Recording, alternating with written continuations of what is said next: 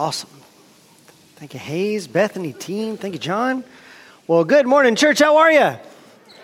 It is good to see all of you here today, and I'm glad that you've braved the weather to come out and worship with us.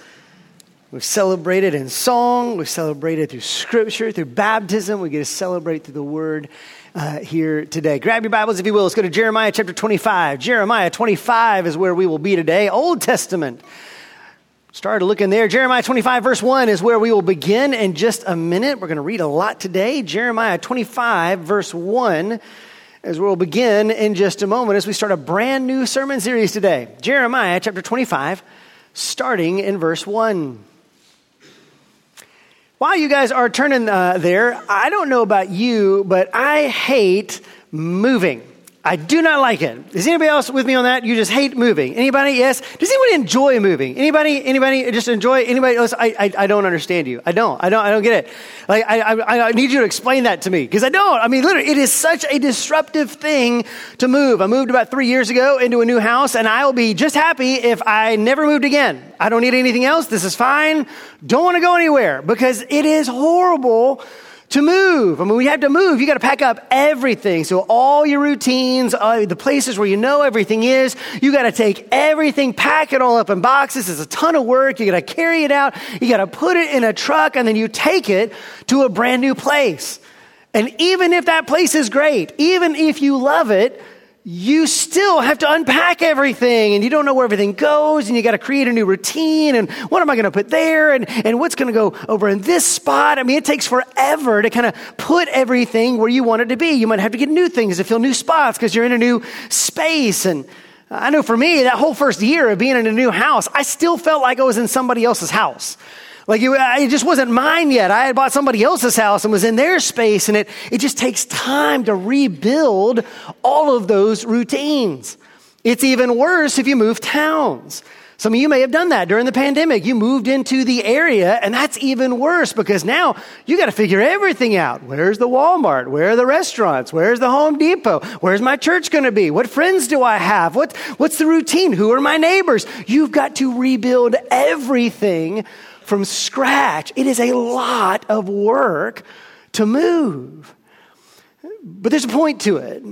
If you put the hard work into a move, you picked a, a good new place, you picked a, a, great spot to be in or a great house, you moved for a reason. When you, if you do the hard work of settling in and building new relationships, over time you turn around and realize that this might even be better than the place I left. Instead of constantly looking back to that place I used to live and the things I used to have and the things I used to do, you get to enjoy the new things in this new place. It takes work, but if you put that work in, it brings an incredible amount of joy. Look, we're going to be starting a new sermon series today called Return, Rebuild, and Renew. If you've been here through any length of time, you know that in the summer, we like to head back into the Old Testament. And over the past decade, we have been systematically walking through the history of the Old Testament. Uh, this year, we want to look back at a very particular time in the nation of Israel's history because I think it has some very specific things to say to us where we are today. We're going to be looking at the return of the exiles the period in Israelite history where they returned from exile back into Jerusalem. Now, if you are not totally up on your Israelite history, let me give you a very quick kind of primer on how we got here. God started the nation of, of Israel out of scratch. He starts with a man named Abraham, calls him from his nation and says, Abraham, I'm going to make a promise to you. I'm going to bless you. I'm going to make your descendants as numerous as the stars. And through you, Abraham, I want to bless the entire world. And true to his word, God gave Abraham sons. Those sons had more sons. They became the nation of Israel. That nation was enslaved by Egypt 400 years. God raises up Moses to deliver that nation. They go through the Red Sea, through the wilderness wanderings until God takes them to the promised land. The land that we know as Israel. God puts his people there, gives it to them, gives them a great king in David. They experienced kind of a golden age under his rule, but after David started a long, slow, and steady decline. Bad king after bad king led to more and more chaos. There was civil war. The nation would split. Now it's not a unified nation. Now there's Israel in the north and Judah in the south. More bad kings. They would fight with one another, fight with other people until finally, first Israel was conquered and then Judah. And the people of Judah, that's where Jerusalem is, the people were taken into exile to Babylon. And while that may have seemed like the end of the story, God was not done yet, and He brings His people back. He returns His people from Babylon to a destroyed Jerusalem. And that's the period that we're going to look at. It would have been a very hard journey. We're going to walk with them as they go from Babylon back to Israel, back to their homeland as they try to return and rebuild and renew what God had been doing. There would have been nothing there for them. It would have been hard work. They would have to recreate everything from scratch, but God was with them and God helped them. And at the end of this, God did bring forth the answer to the promises He made to them, to the nation, and all the way back to Abraham to bless the entire world. Now, we've looked at this before in the past, but I think it's important for us to go look at it again because of where we find ourselves today as a church. We are in a very unique situation as a congregation in that we have all just been through a crisis. For the past 15 months, everything that we had has been discombobulated. For three months, we went on an exile of our own. We were exiled from this place. We couldn't even come in here to worship. We're still a little bit separated. We still have folks who are worshiping at home. We still are kind of marching towards getting back to normal. But even by looking at the crowd here, you recognize that we have started that process. We are moving back towards that place. We're not fully there yet, but as we move into the fall and into the rest of the year, we have a task in front of us, and it's to rebuild who we are. But a few things we need to know about that task right off the bat. As we walk into this fall, we need to recognize that we are going to be different than we used to be. That cannot be helped we are going to be a different group of people as we march into the fall and into the future than the people we were back in March of 2020. People have left the congregation. A lot more people have joined. And that might be you. You might be here today. I'm seeing a lot of faces I don't recognize as well. You may say, Adam, I started coming a few months ago. We started online. I wasn't here in March of 2020, but God has called us to this place. You actually may have been coming here for the past six to nine months, but you're getting to know all the faces who are here. But what that tells us is we're about to be different. We're going to be new as we march into the fall. And furthermore, we've been wounded. All of us. It does not matter who you are, you have been impacted by the pandemic. We have all been traumatized in some way. And as we march into the fall, what you're going to find is, is that everybody is struggling or dealing with their own particular kind of wound. It may not be the wound that you have. Don't assume that the way that you experience the pandemic is the way everybody else experienced the pandemic. As we walk back in, we'll all have our own little grab bag of woundings. As we come back, some of us are angry, some of us are frustrated, some of us are fatigued, some of us are grieving, some of us are confused, some of us are excited, some of us are wondering what the Lord's going to do. But we've all had our share of pain throughout this pandemic. And part of this rebuild is for the Lord to heal us as individuals, but also to heal us as a congregation. But if you and I will do the hard work of rebuilding, as we return, as we seek the Lord to renew us, if we will do the hard work of walking wherever God asks us to walk, we will see something supernatural in our midst. You see, God brings his people back to Israel for a purpose. When he brings them back to Israel, they will rebuild Jerusalem. They will rebuild the capital city. And hundreds of years later, in a rebuilt Jerusalem, from the line of Judah will come Jesus Christ. And Jesus Christ in that city will give his very life and thus fulfill the promise made all the way back to Abraham to bless the entire world through this nation. That's how we experience salvation today. God has plans and purposes for his people, and he has plans and purposes for this congregation. And we have an opportunity to join with him over the course of this next season. It's going to be unique, it's going to be exciting, it's going to require some work, but I'm glad we get to do it together. Uh, but to help us as we kind of jump into this one history of talking about these exiles returning, we need to answer the question what, how did they get there? How did they get exiled in the first place? So let me give you a quick snapshot of just kind of the history of how we got here. There's a few names you're going to need to know about. I told you earlier that the nation had been split in two. You had the older sister, Israel, in the north, it was larger. And then in the south, you had Judah, smaller, but you have Jerusalem there. During that time, the Assyrians were the bad boys on the block. They were the national superpower. They were gobbling up everyone, and they ultimately will come in and destroy Israel. They will take the people out of Israel and reseed the land with new people. Whoever was left intermarried with all the new people who came in. Everything kind of got cross pollinated. And this is where you'll get the Samaritans. You may recognize them from the New Testament. But in effect, Israel in the, in the north is destroyed. But in the south, Judah hangs on.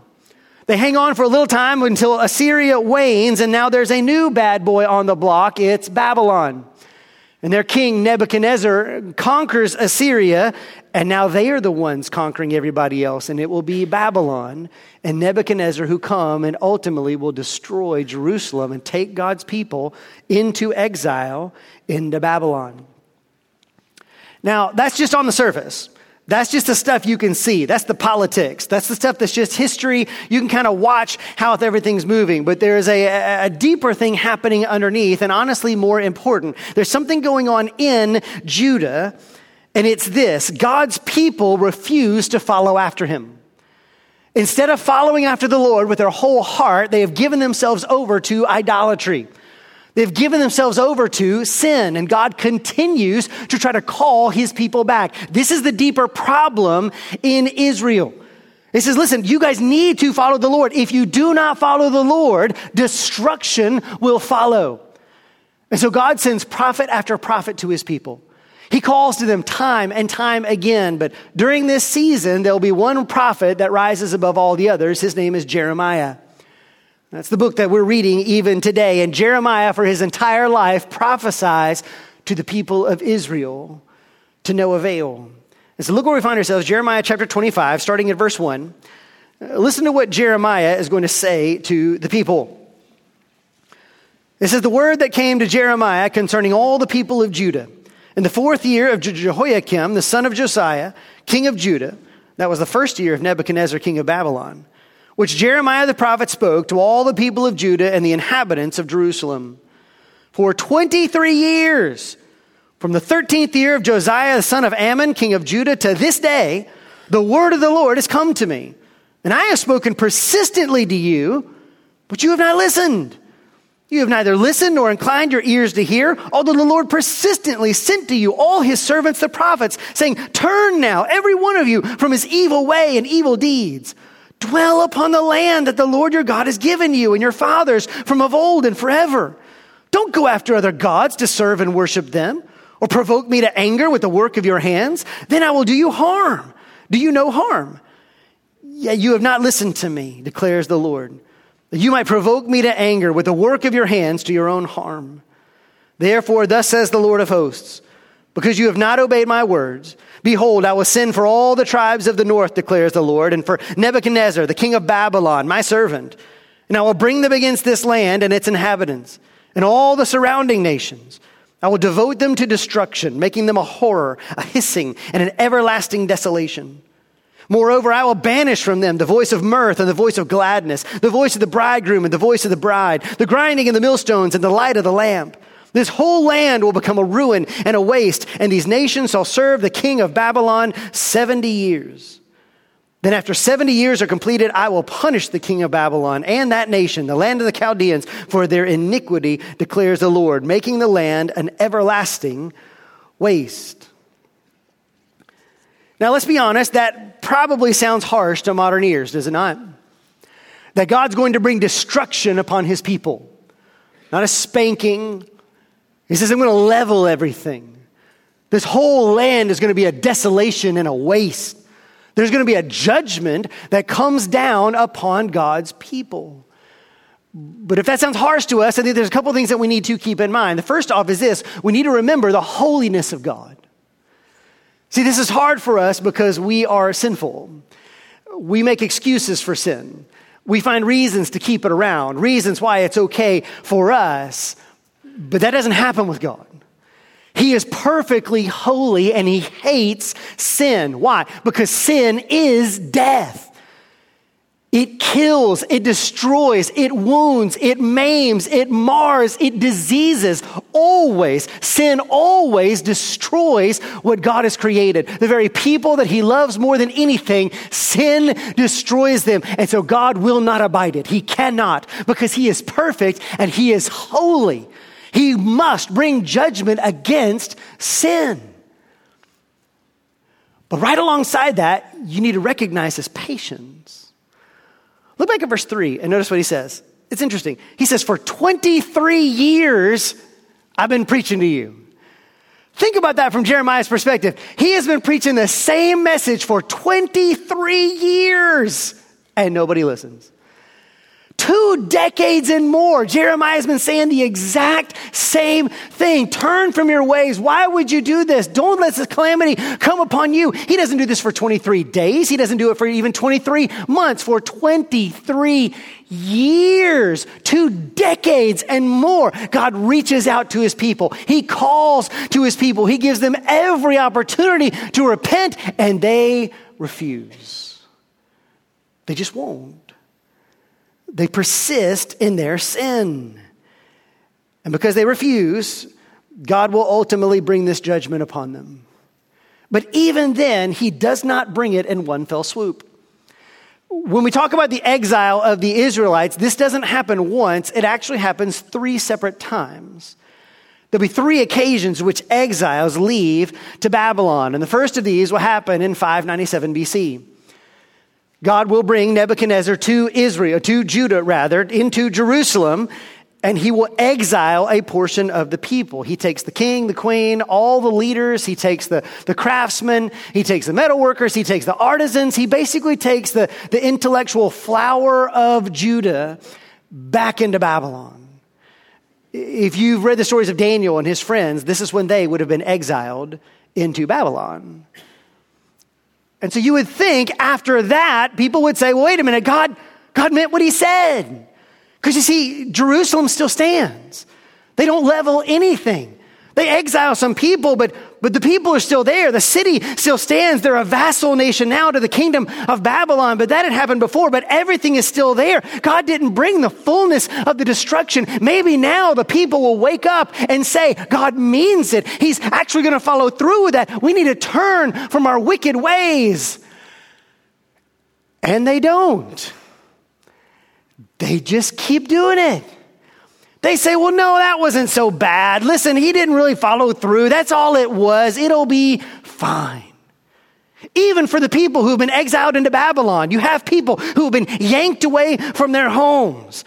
They've got prophets of their own in Babylon saying, This is a short term thing. It's temporary, two years tops, and then we're going home. We're out of here. Don't worry about it. But God won't actually bring that destruction Jeremiah has been talking about for 20 years and more. And so Jeremiah gets yet another word from the Lord to speak to those very exiles. He's going to say some things that you might recognize, but he has a very distinct word for them. It happens in Jeremiah chapter 29.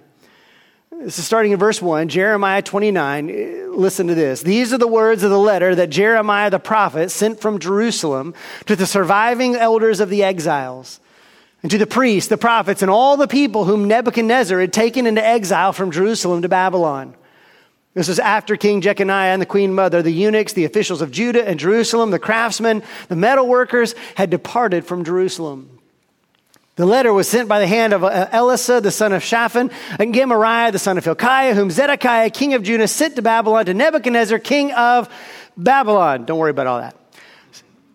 It said, Thus says the Lord of hosts, the God of Israel, to all the exiles who I have sent into exile from Jerusalem to Babylon build houses, live in them, plant gardens and eat their produce, take wives and have sons and daughters, Take wives for your sons and give your daughters in marriage that they may bear sons and daughters. Multiply there, don't decrease.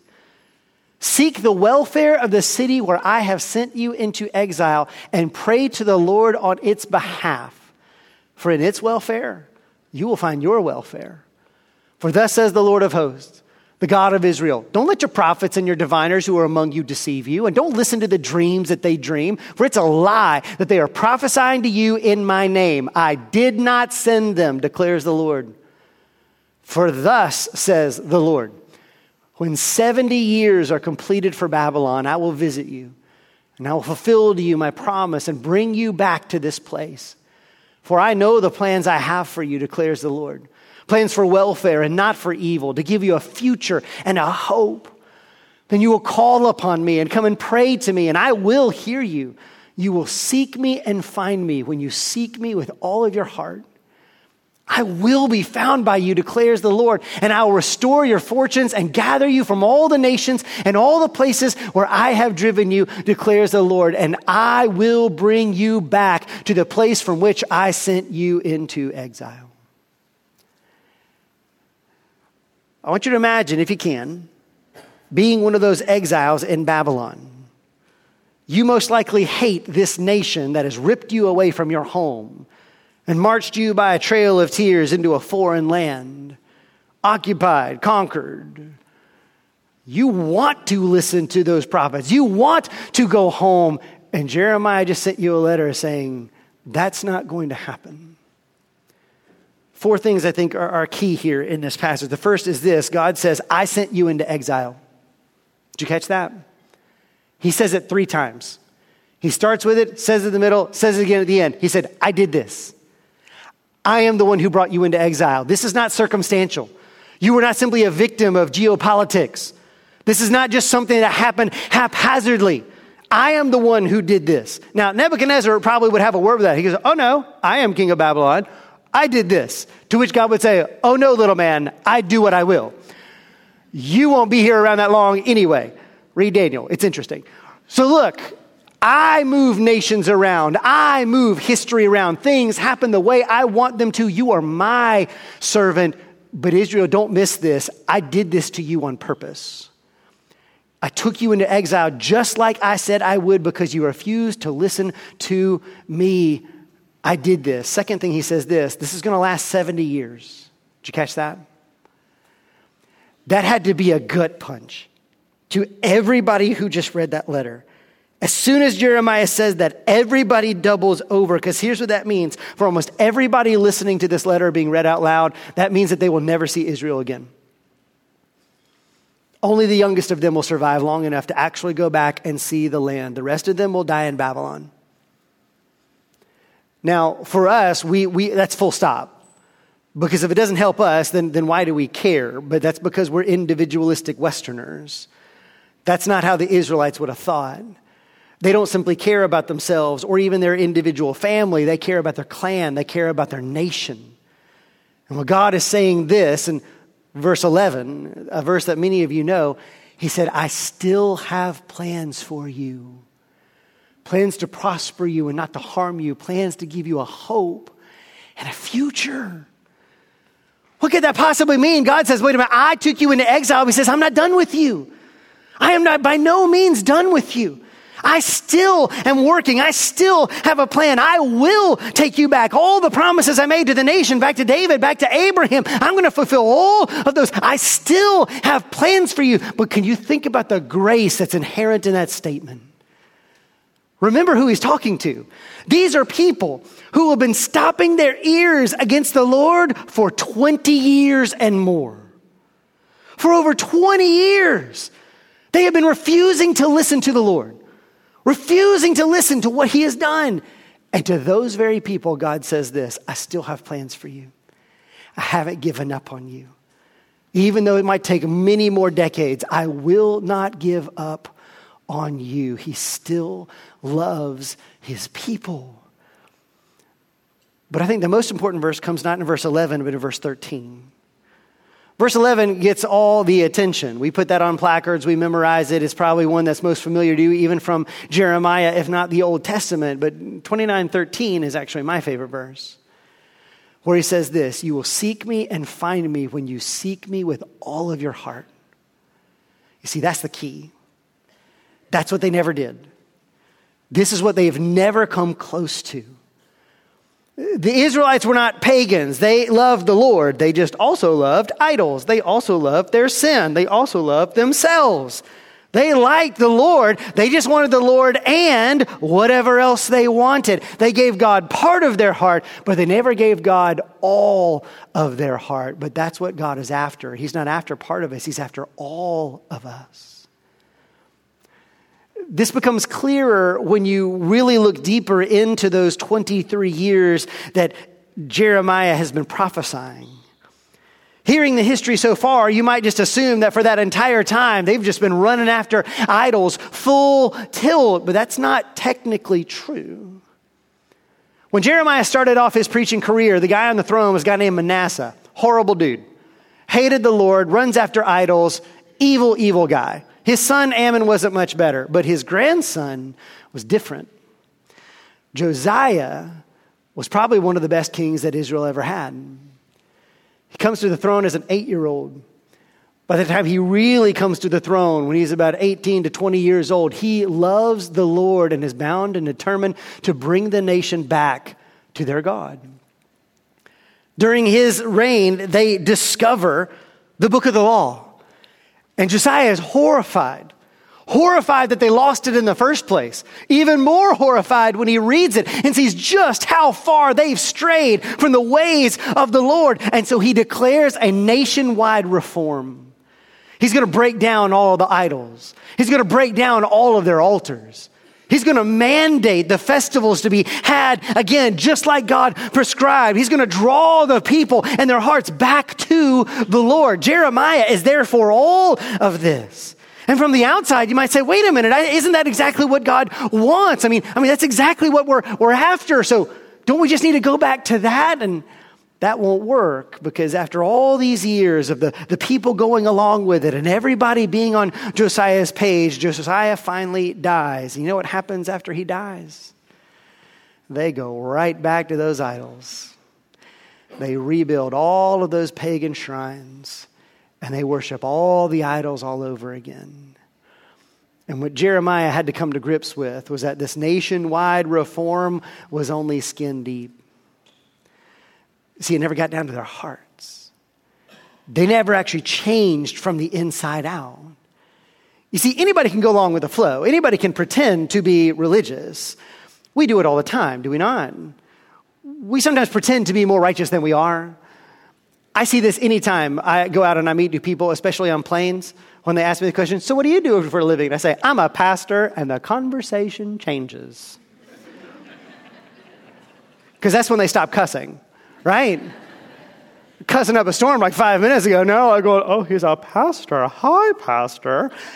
As if I forgot, like what you just said. Like, dude, I'm still here, right? You know, I go, I don't know. Who's this? Look, anybody can put up a front. Some of you do that too. Let's be honest, okay? You're not going to cuss at me here. You're going to wait till later. All right, so we can put up a front. We can dress up nice. Anybody can go along with the flow. Anybody can kind of do what everybody else is doing. But if it doesn't get down to our hearts, we'll never change.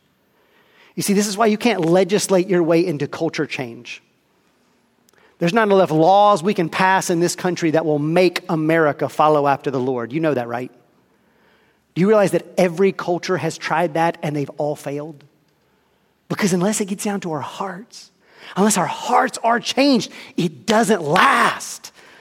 But God's not after the surface. He doesn't want a few years of people pretending to follow Him. He says, No, I made you for myself. I made you to know me. I made you to live in me, abide in me, like we sang earlier. And that can only happen when your hearts are changed. And so God will take His people on a painful journey to help change their very hearts. It'll work too. When all this is done, they won't deal with idolatry again. But we're not there yet. The people hear this letter, they listen to it, and promptly disregard it. And they keep doing what they've always been doing. And so God will then bring the full destruction. It happens in 586 BC. And when Nebuchadnezzar returns this time, he levels everything. It's recounted twice in the book of Jeremiah. Look at this. It's in Jeremiah uh, chapter 52. Verses 12 and 14 says, In the fifth month, on the tenth day of the month, that was the nineteenth year of King Nebuchadnezzar, king of Babylon, Nebuzaradan, the captain of the bodyguard, who served the king of Babylon, entered Jerusalem. And he burned the house of the Lord and the king's house and all the houses of Jerusalem. Every great house he burned down, and all the army of the Chaldeans who were with the captain of the guard broke down all the walls around Jerusalem. The destruction is immense, it's devastating. Three quarters of the population will die. That's irreplaceable. The temple, Solomon's temple, the beautiful temple that had been created, is razed. Walls of Jerusalem, those shining white walls, are broken down. There's three different things that get destroyed here. You see the temple gone, the center of their religious life, the place where God's presence resided, gone. The walls, their security, gone. And then their society. Well, that many people dead, more exiled, more will be exiled here, more will happen just after this. There's three exiles. The people are gone. All the society has been broken. And please understand, this is 18 years after that first passage I shared with you. God said, I preached to you 23 years. He gives them another 18. Another almost two decades. 41 years he will preach. 41 years he reaches out. 41 years. And they never listened. And so God destroys everything. And the only people left are the ones in exile, wondering is everything over? Is God done with us? Have we finally sinned too much? And has He abandoned us? But Jeremiah always said there was more going on. And back in verse in chapter 31, he said something very specific. This is Jeremiah 31, verse 31. Listen to what he says. He says, Behold, the days are coming, declares the Lord, when I will make a new covenant with the house of Israel and the house of Judah. Not like the covenant that I made with their fathers on the day when I took them by the hand to bring them out of the land of Egypt. My covenant that they broke, though I was their husband, declares the Lord. For this is the covenant that I will make with the house of Israel after those days, declares the Lord. I will put my law within them, and I will write it on their hearts. And I will be their God, and they will be my people. And no longer shall each one teach his neighbor and each his brother, saying, Know the Lord, for they shall all know me, from the least of them to the greatest, declares the Lord. I will forgive their iniquity, and I will remember their sin no more. Is this starting to sound familiar? God says, I'm going to come and I'm going to forgive my people. I'm going to bring a true forgiveness to my people. More than that, though, I'm going to change them from the inside out. This is not going to be a superficial change or a temporary change, but no, I'm going to change their hearts. So my law will literally be written inside of them. And, but right at the beginning, there was this new phrase. Did you catch it? He says, I will make a new covenant with my people. And you see, this covenant is not going to be like the last one that you guys broke, where I kept my end of the bargain, but, but you guys did not. A, a covenant that's based on your actions, but instead, this covenant will be different. And so God brings his people back. They come back to Jerusalem and they will rebuild. They will rebuild the city, they will rebuild the temple, they will rebuild the entire society. And almost 600 years later, from the line of Judah, in Jerusalem, Jesus Christ, the Son of God, will walk. And in that very city, on the night before his execution, he will say something very specific to his disciples. This is Luke chapter 22, 19 and 20. We've said this many times in here. And he took bread and when he had given thanks, he broke it and he gave it to them, saying, This is my body, which is given for you. Do this in remembrance of me. And likewise, the cup, after they had eaten, saying, This cup is, that is poured out for you is the new covenant in my blood. Here's Jesus hearkening all the way back to Jeremiah, saying, What I am doing is what I promised to do all those years ago. You see, I never gave up on my people, I never gave up on my promises. There was just no way y'all could do it. Nobody was righteous enough. Nobody could actually fulfill the law. Nobody could be perfect until Jesus. And now here comes Jesus, who has fulfilled all of the law, who will give his life on the cross. And by his sacrifice, by the shedding of his blood, he will inaugurate a new covenant, a covenant not based on works, but based on grace, not based on what we do, but on what he has already done, so that our confidence is not in politics or, or power or our own ability, but our confidence can be and our Savior who loved us, who never gave up on us, and who now will put his very life inside of us by the Holy Spirit, that through him we can have a confidence of eternal life in the shed blood of Jesus Christ, our Savior. He fulfills his promises. It's a new covenant. And he invites us now to do what we were made for, which is to live in Him. Why would we run after idols and our own sin and our own selfishness and our own ways when eternal life is offered to us? But we will find that life when we do what the Israelites did not do and could not do. And so, two things as we just begin this series, as we begin to walk with these Israelites from Babylon back into Jerusalem, I wonder if today we simply need to repent. I wonder if we need to repent. Our God is gracious, He is good, but sin is still death. And I wonder if for some of us, the Lord has been speaking for a long time and saying, listen, if, if there's going to be anything that you can return and rebuild and renew, it's going to require another re. We need to repent, to turn away from our evil and give our whole hearts to the Lord. See, look, anybody can check in over the course of the next season. A lot of people will. Check in, check out, drift in, drift out. That's happened. That's fine. But if you want to be a part of the move of God, if you want to be a part of what God is rebuilding, if you want to be a part of God's fulfillment of what He's doing, it starts when we repent and say, God, I refuse to give you part of my life, I give you all of my life. For some in that room, here's what that means that means salvation. Because for some of us, we've been dancing around the Lord, and you may have been doing it for decades. You can put on the front, we we can pretend for a time, but we always drift away. But you've never come to a place where you surrendered all of yourself to the Lord, where you recognize that I just can't fix me. I keep trying and I, I meant well, but, but I couldn't do it. And Jesus, if you don't help me, I don't have any life. And so, God, I don't deserve it, but can you forgive me of my sins and make me born again, brand new? And for some of you, that's exactly where you are. Maybe it's been 41 years for you, or 20, or 30, or 10, or 5, or 50. And the same God who made you never gave up on you and is asking you before we can do anything as we return, are, are, you willing to give all of yourself to the Lord? Not part of your life, all of yourself to the Lord. And even right now, you can put your faith in Him. Right now, you can turn to Him and say, God, I surrender. I'm not waiting. I'm not waiting until the end of the service. God, I, I need you. God, I surrender to you. I believe and I can't do it. God, help me and let the Lord Jesus Christ transform you.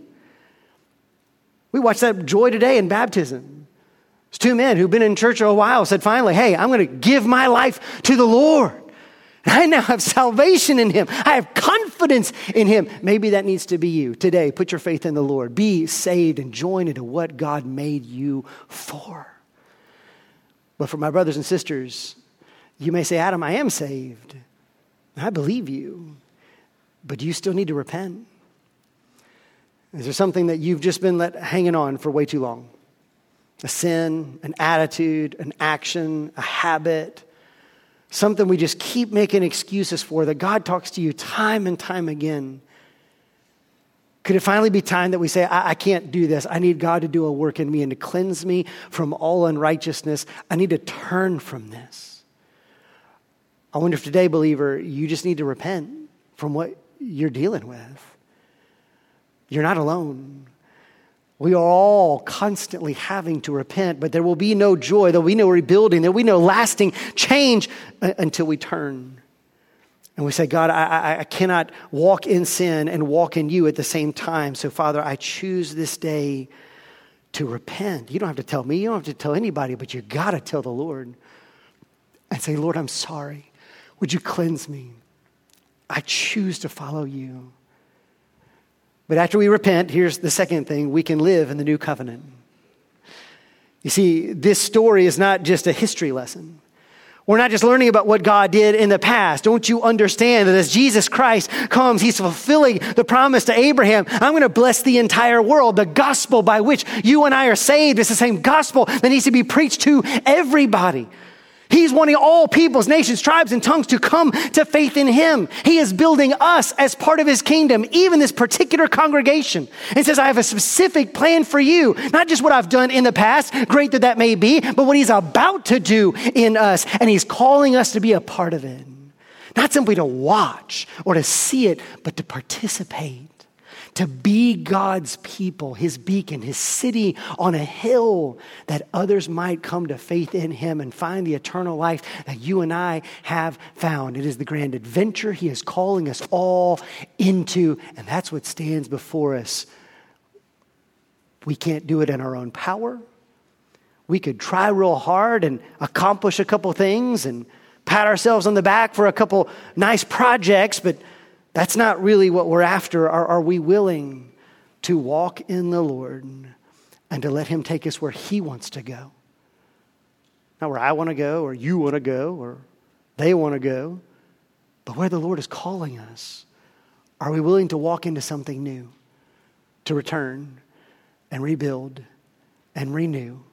Recognizing just what we learned this last series that the Holy Spirit lives in us. He will lead us and guide us. We can use the gifts of the Spirit together to see what He will do in this place, in this time. He is still fulfilling that promise, and He's inviting us to join Him.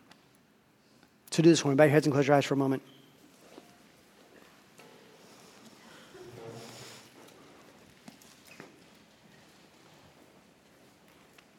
Look, I know it's hard to jump into ancient history. It's hard to truly put ourselves in the shoes of people whose culture and times we, we just barely understand. But you understand your own time. We understand now. And we know that God is still here. And that what he began all those years ago, he is continuing to do now, that he still has plans for God's people plans to prosper us and not to harm us, plans to give us a hope and a future. That's for us as a people. What would it look like for us to follow him in that? If you're here today and say, Adam, I, I just started coming here, I don't even know this place. Or maybe you say, Adam, I, I don't even know if I know the Lord. Praise be to God that He is a God who loves and saves, who is gracious and merciful, who made you and loves you and won't give up on you, who keeps chasing you, who died for you who rose again and prays for you even now and is inviting you into his life, not just with himself, but with his people. Maybe even right now, you need to give your life to the Lord. Maybe now is a moment of repentance where you can say, even as a believer, God, you've saved me, but, but I've gotten off track. I've, I've allowed the woundings of this, this past season to derail me and Lord, I don't just want to get back to where I was, I want to go forward to where you're going. And so, Jesus, I surrender to you. I bring to you my whole heart. Not part of me, but all of me. Jesus, would you help me, surround me, fill me, change me, send me?